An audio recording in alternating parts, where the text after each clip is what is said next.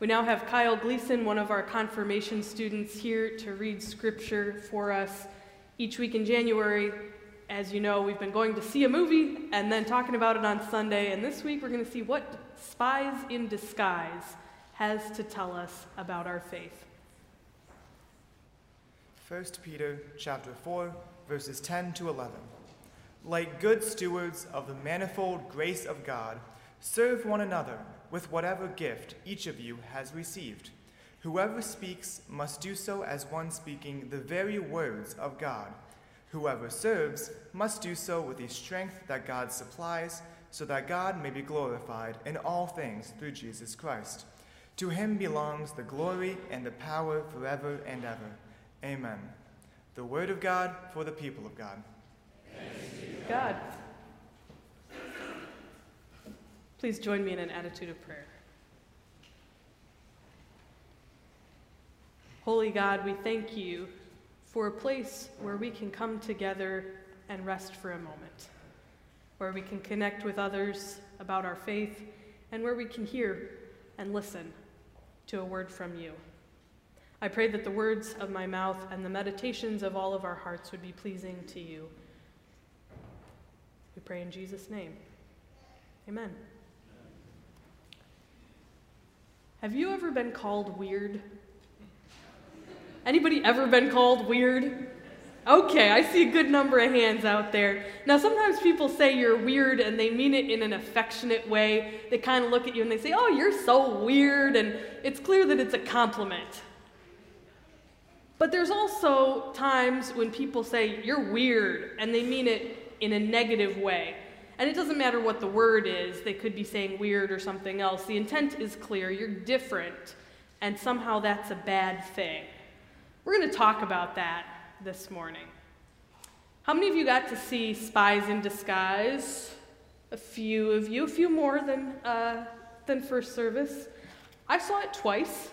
And I laughed out loud both times. This is a really funny movie, so if you haven't seen it, uh, add it to your Netflix queue or whatever platform you watch movies on. It's not out yet because it's in the theaters, but eventually, when you have an evening free, it's a good movie to put on. So if you didn't see the movie, it's an animated film about a young scientist named Walter. And Walter is incredibly smart. The other main character is an international super spy named Lance, and he's incredibly competent. He's really good at what he does. Now, Walter is what some people might call weird. He is a little bit different than everybody else. He has ideas that are different from everybody else. His job is to make technology to help spies do their work. And so everybody else in his lab is making fireproof clothing and weapons and survival gear. Um, Walter is making things like an inflatable hug that comforts you as it protects you, or a glitter bomb that does no harm to anyone, it just makes people happy, and that distracts them, and then you can go on with what you need to do. So, Walter is weird. He's unusual, he's different, he's unique, he's not like everybody that he works with. But it's not just because of what he does, these things that he creates, it's also because of who he is and how he sees things. Walter works for this spy agency where the philosophy is you got to stop the bad guys. And Walter goes around and he tells people, well, you know, there really are no bad guys because there really are no good guys. We're all just people. He believes also there's a better way to stop bad things from happening than what the agency is currently doing. He believes you can fight bad things without causing more pain and suffering because he knows that pain just escalates. If people are seeking revenge, you get one hit after the next, after the next, after the next. It doesn't solve anything, and that's what Walter tries to tell people. And so it's these beliefs and this philosophy that lead him to create all this kind of strange technology because he's looking for a new way to stop bad things. Now, one of the things that Walter creates in his lab is technology to turn a human spy into a pigeon, which is why we've got some pigeons hidden around the sanctuary. We've got a pigeon right here, if you haven't found him yet. And through some unexpected events, this technology of birding someone happens to transform Lance, the international super spy, into a bird. And as you might imagine, there are a lot of pigeon jokes, it's just hilarious. But most of the movie is spent trying to get Lance back into humanoid form because he doesn't want to be a pigeon, and also trying to stop a spy who's seeking revenge. Those are kind of the two elements to the movie. Now, at the beginning of the movie, Lance, the spy, thinks that he can do everything by himself. He thinks, I do not need anybody else. I am really good at what I do. I don't need to be part of a team. Even once he turns into a pigeon, he refuses to accept help because the, he thinks he can still do everything by himself. He also makes it clear that he thinks Walter, the scientist, is weird in a bad way, and that his inventions have no purpose. He's really kind of mean to Walter at the beginning. But by the end of the movie, Lance says to Walter, You know what? I couldn't have done it without you. And by the end, Lance and Walter have claimed each other, and they affectionately say, We're Team Weird. We're Team Weird together. At one point, Walter says, We have different skill sets, and that is what makes us such a great team. Well, Walter's exactly right. We all know this to be true as well. Different skills make for a good team. Scripture talks about this a lot, actually, and uses the language spiritual gifts. We all have different things that we're good at. Our passage from 1 Peter this morning mentions spiritual gifts as well. It says, like good stewards of the manifold grace of God, serve one another with whatever gift each of you has received. So I want to tell you a little bit of background about 1 Peter. It's a letter, and it was written to Christian churches who are in Asia. And Christians in these places were having a hard time of it because you know what? They were weird. Christians in Asia were weird because they weren't part of the dominant culture.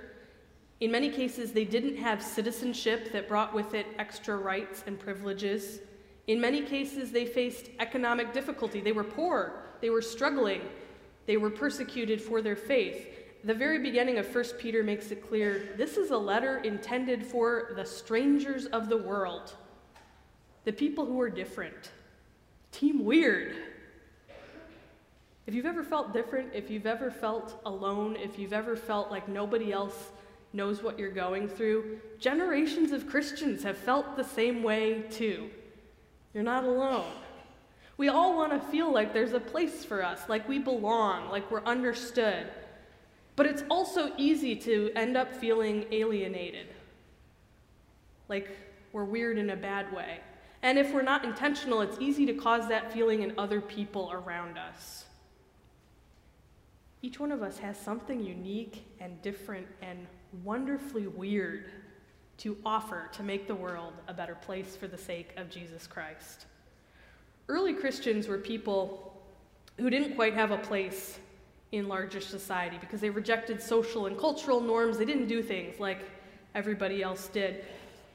But it wasn't just the world outside the church that caused people to struggle. Even in their own congregations, the early church was divided on how to get along. There was a lot of conflict between them of who was right, who was wrong, who was weird. I mean, that's why we have half of the New Testament that we have in our scripture, because early Christian churches were struggling to get along with one another. So many of the books that we have in our Bible are letters written to churches by people like Paul to cast a vision for how to live with one another how to value one another's differences, how to be the church and love people. Their struggle is our benefit because we now get to read these words of wisdom generations after the fact. In Ephesians, we read, The gifts God gave were that some would be apostles, some prophets, some evangelists, some pastors, some teachers. In Romans, we read, We have been given gifts according to the grace given to us prophecy, ministry, teaching, generosity, cheerfulness. 1 Corinthians is perhaps the most well known passage in the Bible about spiritual gifts. And in that passage, Paul explicitly says, Not everybody is able to do everything. There are some things that each one of us just isn't good at, and that's okay because each one of us has something that we are good at, and we need to work together. These things that set us apart, our so called weirdness, may just be our gift from God. I went to a workshop this past week about the Enneagram. Have any of you ever heard of the Enneagram? I see a couple hands. This is about how it was at first service. So, Enneagram, E N N E A G R A M, starts with an E. It's a type of personality test. It's been around for a lot of years, but it's gaining some popularity recently. Like most personality tests, you take a quiz and you answer these different questions. How would you respond in a certain situation? Or what do you value? And then you're given a number, one through nine. And the number represents your priorities in how you perceive the world. So, just to give you an idea, this is a very loose, paraphrased idea. If you're given the number one, then you are in the category called the reformer. So, ones tend to be idealistic and principled. They can tend towards perfectionism because they want things to be just so and they have very high standards. If you're given a two, that means you're a helper, which means your main priority is caring for other people. If you're a three, you're an achiever. You're, you're success oriented and you're practical. Fours are individualists, they value art, they're very in tune with their emotions. I could go down the list, but if you're really interested, you can look at it after the sermon and find out what your number is. But the idea is most of us have a particular way that we approach the world. That makes sense to most of us, I think. The number helps us self identify and then talk about what our tendencies might be. We have words to describe our personality. So, what you may not know is that Christians have studied the Enneagram for many years. In fact, there's a woman named Helen Palmer who's a scholar who says, you know, this thing could go back as far as a Christian mystic who lived in the fourth century. I don't know if that's true or not, but it's interesting to talk about, and it's an intriguing tool for us to use as, I, as we further our spiritual journey. So, in the modern era, countless Christians have studied the Enneagram, and they've talked about the benefits and the weaknesses of each number, of each way of approaching the world. And the argument from a Christian perspective is that the figure of Jesus exemplifies the best of every single number. So Jesus is bold, and Jesus is peaceful, and Jesus is curious, and Jesus is confrontational, and Jesus is a bridge builder, and he eats with rich people, and he eats with poor people. You can see how this thing would go. He's perfectly balanced and rolled up all the numbers in one fully human, fully divine. So we have just one way of approaching the world, but a figure like Jesus can see all of the ways and choose what is best in any given scenario. We know that we don't always get it right as Christians. We have our default setting, we go into a room and we interact in a certain way unless we're being really intentional about it. And we may allow our biases to hold us back. We may allow our assumptions or our comfort zone to kind of channel how we, how we act, how we make decisions. Because it's easy to default to what we know or what we've always done or kind of who, who we naturally are. But one of the greatest gifts and also weirdnesses of being a Christian is that we have the gift of imagining how we might do things differently. In the words of 1 Peter, we want to serve and speak not as we would, but as Jesus would. And remember, he's all the numbers, all the best of all these numbers, or all the personalities, or if you want to simplify and throw out the Enneagram, he's the best of every single person in this room. What an awesome person. So, it would be hubris to say that when we walk into a room, we bring the view of Christ. We're all moving on to perfection, but we're mostly not there yet. However, any room that we're a part of, we can imagine Christ and what Jesus might be thinking or doing. So if we're in a meeting, we might imagine what Jesus would say or think or do.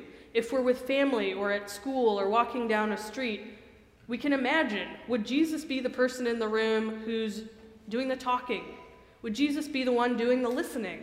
Would Jesus be the one off in the corner talking to somebody who's struggling?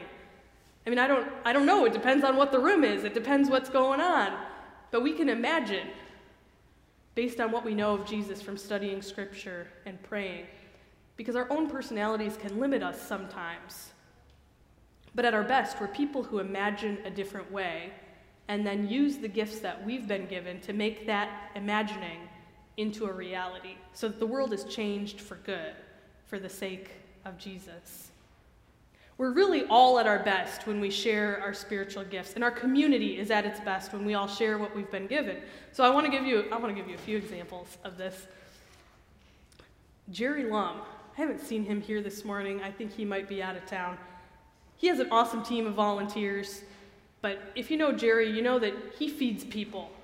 At Table Talks this fall, he made food for every single weekly session that we had. He's often out there at coffee hour with his hat on and his gloves, ready to put the cookies out.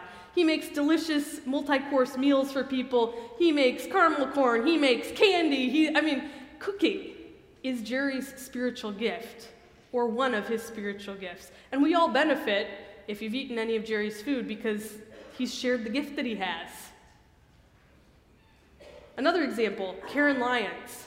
I haven't seen her yet this morning either, but often she's out at Front Porch Coffee because she volunteers, again, with many other awesome people who also give their time and their energy.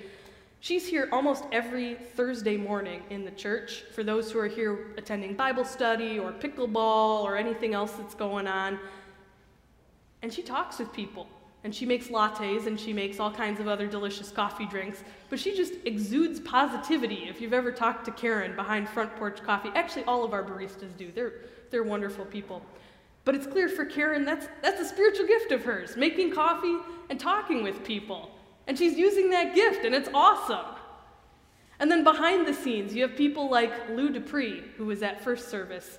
Most of you probably don't know this, but Lou is the volunteer treasurer for our mission committee here at the church, which is a team responsible for distributing well over $50,000 on an average year to nonprofits and organizations that help people through things like feeding ministries, clean water initiatives, disaster relief, missionaries around the globe. I gotta tell you, spreadsheets are a spiritual gift of Lou Dupree. He keeps things extremely organized so that we can get money to people who need it.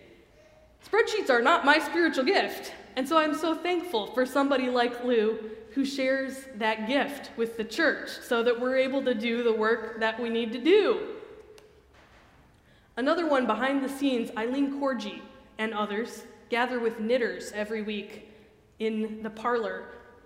And they make things with their knitting needles, their crochet hooks. I can't begin to fathom how it all happens, but they take a ball of yarn or whatever they're working with and they turn it into a sweater or a hat or a scarf or a blanket and in many cases, they donate these items to people in need. Knitting is a spiritual gift.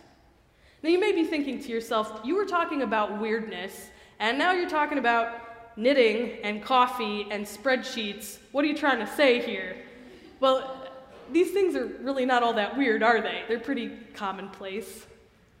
But it is a bit unusual to claim these things as our spiritual gifts, gifts given to us by God by the power of the Holy Spirit to use to change the world. Have you thought about knitting in that way? Have you thought about coffee making in that way? Scripture lists things like speaking in tongues and preaching and healing, and we might read those passages and think, well, I'm not that kind of weird. I don't have those gifts, so, you know, where does that leave me? Well, the list that Paul gives in the Bible, the list we find in Scripture, that's the beginning. That's not the end. It's not an exhaustive list. There are so many gifts that each one of us might have to use for the sake of building the kingdom. Can you imagine if somebody like Karen or the other wonderful front porch volunteers said, I don't know if serving coffee is really that important? Can you imagine a church without coffee? I mean, come on.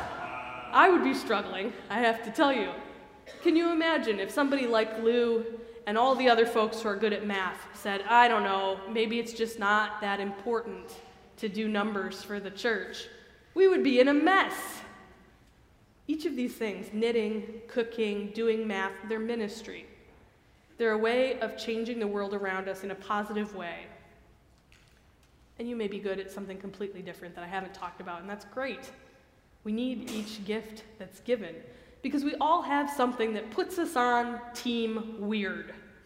That's the truth. Somebody after first service said, You know, everybody's weird. I think I'm a little bit more weird than most. Well, you know what? That's great too. We're all different. We all have something God has given us that helps us see the world differently, helps us imagine things differently, helps us do things differently. So this morning, I want to invite you to join me in claiming your weirdness. It's okay to be a little bit weird. Because God has given us that weirdness for the sake of the gospel of Jesus Christ. So I say to you this morning, Team Weird! Amen.